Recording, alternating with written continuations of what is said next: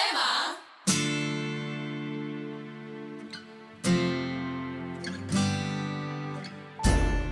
סטטוס מוצאת אהבה, פרק חמישי, אולי הייתה זאת אהבה.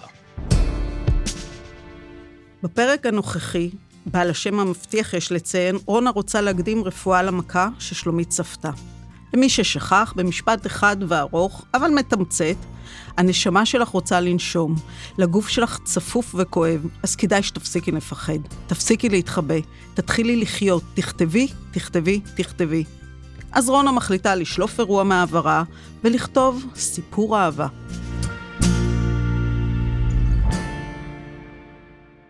בתחילת החורף, באיחור אלגנטי של 20 שנה פלוס מינוס, קיבלה רונה מייל דרך האתר שלה בזאת הלשון. שלום, זוכרת? היו שם שם מוכר ומספר טלפון. בטח שזכרה אותו, רק שמרוב התרגשות היא איבדה שליטה על האצבע שלה, וזאת לחצה בטעות ומחקה את המייל. רונה לא הצליחה למצוא את המייל בסל המחזור, או לשחזר את כתובת המייל. בקיצור, המייל נעלם התאדה כלא היה. במשך חודשים שדרגה את יכולות הבילוש שלה, בעודה מחפשת אחריו ברחבי הרשת, ללא הצלחה מרובה, פייסבוק, לינקדאין, אפילו בגוגל פלוס. אבל למעט תמונת פרופיל מטושטשת מהתקופה שלו כסטודנט באתר של קבוצות דיון באוניברסיטה, לא מצאה כלום. בזכות אותו זיכרון פינומינלי שלה לפרטים קטנים ולא חשובים, זכרה את כתובת הדומיין של המייל, בית חולים אי שם במרכז הארץ. ובעזרת תושייה, יצירתיות והצלבת מידע, השיגה את כתובת המייל שלו. חברה שלה שעבדה באותו בית חולים, מצאה עבורה את הכתובת המלאה ומספר הטלפון. אין ספק שהיא רוצה להשיג משהו, היא בלתי ניתנת לעצירה. הימים חלפו, והיא לא עשתה עם זה שום דבר.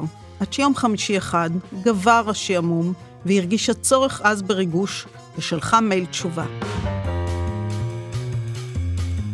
נושא בזמנו עברת אצלי באתר.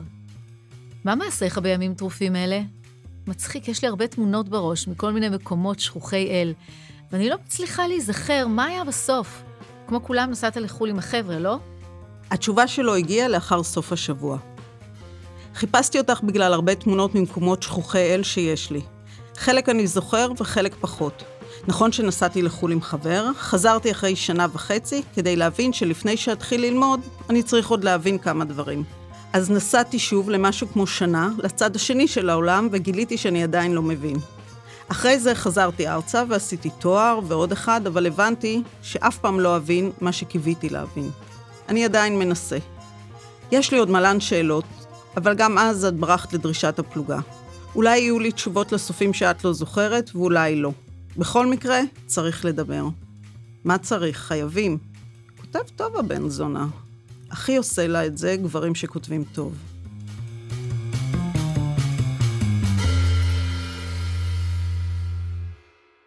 את האתר שלי אתה כבר מכיר. בהודות, תקרא מה אני עושה ותקציר של 20 השנים האחרונות. בבלוג שלי תוכל להרחיב. וכל זה הרבה יותר ממה שמקבלים שמגלגלים את שמך. למה חיפשת אותי? קצב התשובות התגבר, והוא ענה. ברור שאקרא, אבל נראה לך שאוותר על האפשרות לשמוע הכל ממך? כשמגגלים אותי לא מוצאים הרבה, כן לא מפרסם כלום מלבד מאמרים מקצועיים. הערת ביניים, הוא פסיכיאטר מסתבר. גם אני כותב, כבר די הרבה זמן, אבל לעצמי סופר. קורא המון וחולם להיות סופר דגול. אין לי תשובה למה חיפשתי. או שאולי יש לי, ואני מתחמק. בין המילים, החיים ממשיכים. רונה שולחת הצעת מחיר, מקפיצה את הילדה לחוג, והלב קופץ מעצמו עם המייל הבא.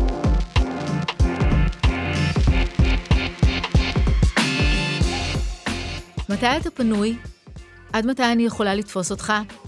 בערב אני הולכת להצגה עם חברה, ונראה לי שאתה יודע עליי כבר די הרבה יחסית, ואני עליך, כלום. ואני מאוד סקרנית. את אלי הכירה באוטובוס. היא הצטרפה לחיילים שלה, והוא עזר לה לסחוב את ארגז הצ'ופרים שהביאה להם. מאחר והם, החיילים, היו עסוקים בשיפור מיומנויות הלחימה שלהם, היא שיפרה את מיומנויות הלחימה שלה. באותו ערב נפגשו ליד הטלפון הציבורי בבסיס, והוא ויתר למענה על התור, ועזר לה להשיג קו. בזמנו, זאת הייתה מחווה רומנטית בעיניה. והוא ממשיך להתעניין. איזו הצגה? אני ממש לא יודע הרבה. קראתי כל מילה באתר, אבל לא הבנתי מי את היום. אפילו לא יחסית. כך שאני גם סקרן. יומיים התכתבו, כל הזמן בין לבין, סוגרים חורים, משלימים פערים, אחד עבור השנייה. מתרגשים, חוזרים להיות אותם ילדים בבסיס צבאי מאובק. אז הם עברו מהטלפון הציבורי לזולה בבסיס, ומהזולה לנגמש. שוחחו על אב ועלדה, ואחר כך הגיעה תורה של הנשיקה.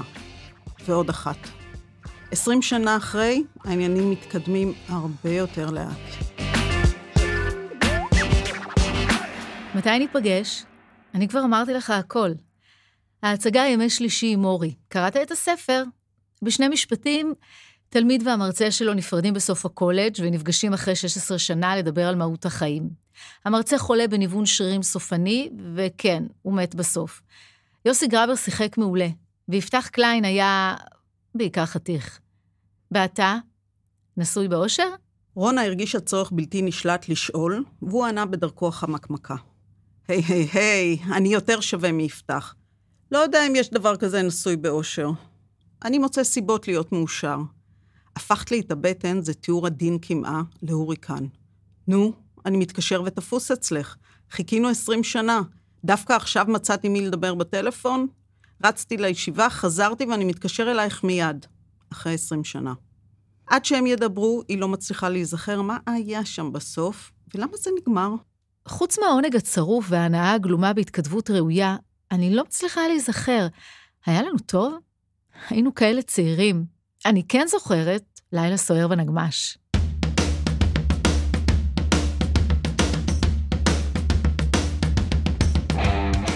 והוא בשלו עונה ברוחב לב. טוב, תני לקחת נשימה, נזכרתי. לא ששכחתי. מה כל כך הקסים אותי בך אז, באותה פגישה מקרית באוטובוס לקורס מ"כים? ואחר כך, באחת מקרית אולי יותר, ליד הטלפון הציבורי באמצע המדבר. זה לא רק איך שנראית, היו גם המילים והמבט, היינו כאלה צעירים וחמודים. כן, היה טוב ונעים. בנגמש ובחדר שלך אצל הורייך, ועל חוף הים בין תל אביב להרצליה, ועוד כמה פעמים. הלב של רונה דופק, הוא זוכר הכל. אפילו היא לא זכרה את הפעם ההיא בין תל אביב להרצליה.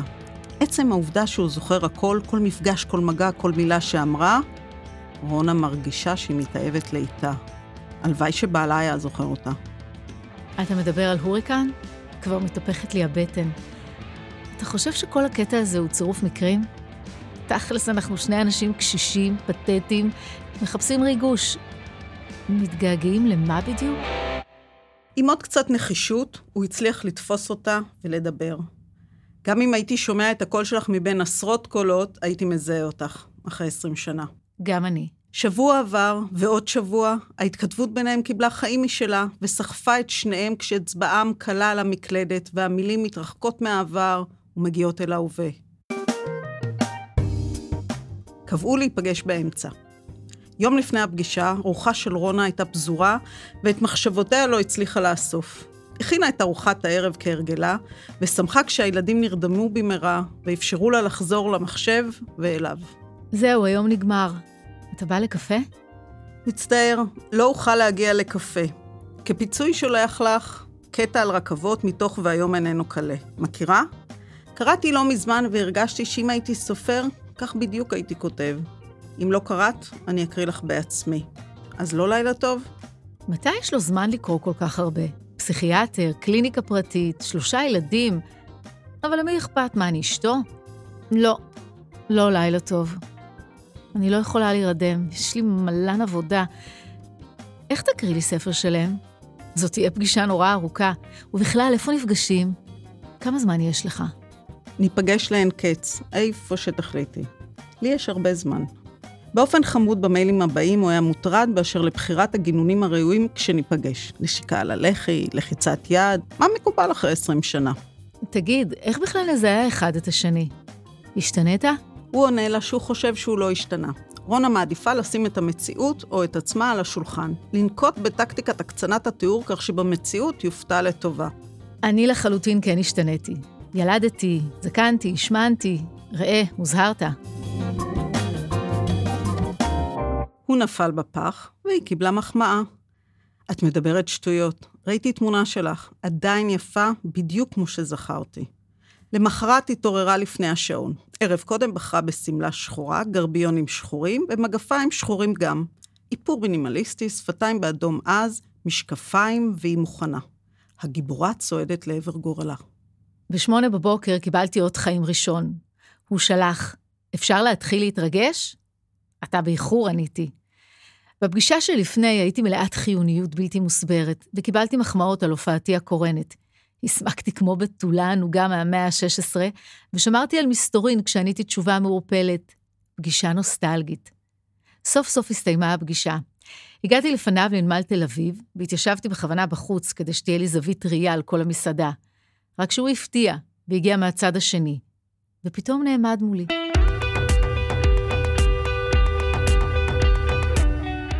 שתקנו. שפתו העליונה קפצה במין עווית חמודה. אני רעדתי כולי שילוב של רוח חורפית והתרגשות חריגה. מה בסך הכל היה? תירגעי. עשרות מיילים וכמה שיחות טלפון? דחסו עשרים שנה בארבע שעות. דיברו על החיים, על הילדים, על האכזבות, על הזיכרונות. דיברו מהר כדי להספיק. לא מורידים עיניים. מעל השולחן אצבעות מתפתלות, מתחת רגליים נוגעות, במקרה. וחום הגוף עובר את כל השכבות. שני אנשים חולקים את הרגע המופלא, בקבוק יין ושני gin and tonic, על בטן די ריקה. אם הייתה יכולה, הייתה צובטת את עצמה. אבל זה נראה לה דבילי, ממש דבילי.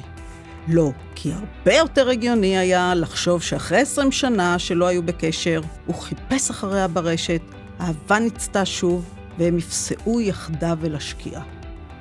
בשלב מסוים היה בלתי אפשרי להתאפק. ביקשנו חשבון והלכנו למגרש החנייה, לאוטו שלי. הוא קיטר בחינניות על התלבושת החסודה שלי, כשידיו חיפשו את דרכן להרגיש, למצוא פיסת אור בין חלקי הלבוש. אני, מכוחו של ההרגל, הכנסתי את הבטן הרפויה פנימה. בכל זאת, שלוש לידות, ולמי יש זמן לעשות ספורט? אבל ברגישות כובשת ומסעירה, בקול נמוך ומחבק, הוא אמר, זה בסדר, אין צורך.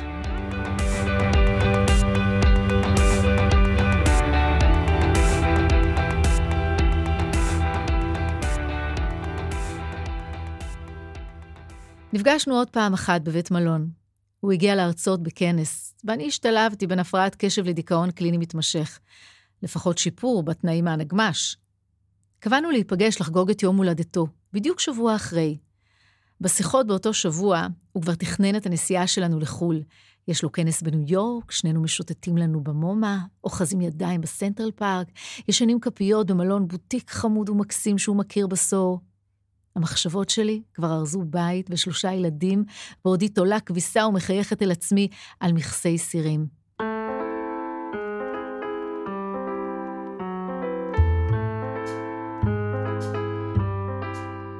הגעתי לנקודת המפגש, לא בבית המלון שקבענו להיפגש לפי חוקי הז'אנר. חיכיתי. חשבתי שהתבלבלתי, אבל אני לא מתבלבלת, לא בכאלה דברים. חמש דקות, רבע שעה, עשרים דקות. קצין, פסיכיאטר, אין מצב שהוא שכח. הוא אמר שהוא חיכה עשרים שנה, והפעם הוא לא מתכוון לוותר עליי, וכבר תכננו חיים שלמים. אולי הוא מציל מטופל שמאיים בהתאבדות? אני מתקשרת עוד פעם. אין תשובה. אולי הוא נפגע בתאונת דרכים קטלנית, והוא עצמו מוטל באיזה בית חולים בין חיים או מוות. קיוויתי בשבילו, כי זה הדבר היחיד שיצדיק. העתיד הוורוד התמוטט עליה, כמו בניין בפיצוץ מבוקר, או התאומים ב-11 לספטמבר, אם כבר בניו יורק עסקינן. הגופה שלה לא נמצאה. לקח לה ארבעה חודשים להתאושש, צלצול השכמה עלק. מאות פעמים קרא את כל המילים השקרניות שפיזר עליה בחוסר אחריות. הייתה אחת שידעה לעשות קסמים, שידעה להגיד מילים, שצבעו את השמש בדם. תגידי, למה אני מתגעגע אלייך, ולמה את מאשימה אותי בכל? שזאת את שתכננת הכל. מי פה משוגע? היא או הפסיכיאטר? פסיכיאטר עלק? פסיכי אולי.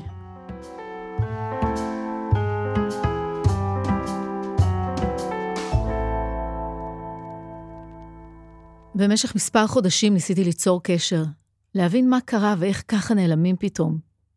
סינן אותי. גם בתיבת הדואר המשותפת שפתחנו, לא נראה בן אדם. פשוט התאדה. כתבתי לו מכתב פרידה עצבני. כתבת שהתמכרת לכותבת, לרוחה ולריחה. אין ספק ידעת לענג במילים, לפלרטט במשפטים שלך, או כאלה שגנבת מאחרים. אל תדאג, בספר שלי אתה תופיע בעילום שם. לא החלטתי אם אתה מספיק לפרק, פסקה או פסיק. אבל הסר דאגה מלבך. בכל מקרה, כמקובל ברומן ראשון וחושפני, כל קשר בין הדמויות למציאות הוא מקרי בהחלט. כמה ימים אחרי, כתב לי במייל מבולבל, שבלילה לפני הפגישה פתאום הרגיש שהוא עומד על פי תהום. אשתו ישנה לידו, לא יודעת על הסערה שמתחוללת בליבו של בעלה, והוא חשב שהיא לא תעמוד במעמד העזיבה. נו באמת, היא לא תעמוד? או אתה? גם כששאלה את עצמה אחרי חודשים אם הייתה מוותרת על אותם שלושה שבועות, הייתה תשובתה חד משמעית. היא לא הייתה מוותרת על כלום. היא גם לא ויתרה על המילה האחרונה. שנה אחרי, ביום הולדתו, התקשרה אליו. מסיבה לא ברורה, הפעם לא סינן. זיהה את קולה, ואחרי שהתאושש מההלם, שאל לשלומה. טוב, תודה. אני גרושה. התקשרתי להגיד מזל טוב, רק באיחור של שנה. תודה שהיית שפן. תודה שהזכרת לי מה חשוב. תודה שבסוף כאב נורא. אחרת, איך הייתי יודעת שאני עדיין מרגישה? להתראות בשמחות. אולי הייתה זאת אהבה? כנראה שלא. בפרקים הבאים של סטטוס מוצאת אהבה. שומעת משפט שניים, משרבטת שורה אלכסונית במחברת, בכתב שאחר כך לא תצליח לפענח. הלוואי שתהיה לך בת כמוך. רונה מתעוררת שוב. זה בסדר, העיקר שתהיה מרוצה. ככה עזבה, כל עבודה שלו סבלה. גם אחרי שעות על גבי שעות, במרתף ביתה של הפסיכולוגית, בתעריף מכבי תודה לאל, נעורים בתנועה עם החבר'ה מהגרעין, וקצין חסון יפה בלורית ותואר. כדי לשנות את רוע הגזירה של שלומית המכשפה, רונה מחליטה לקבל חוות דעת שנייה.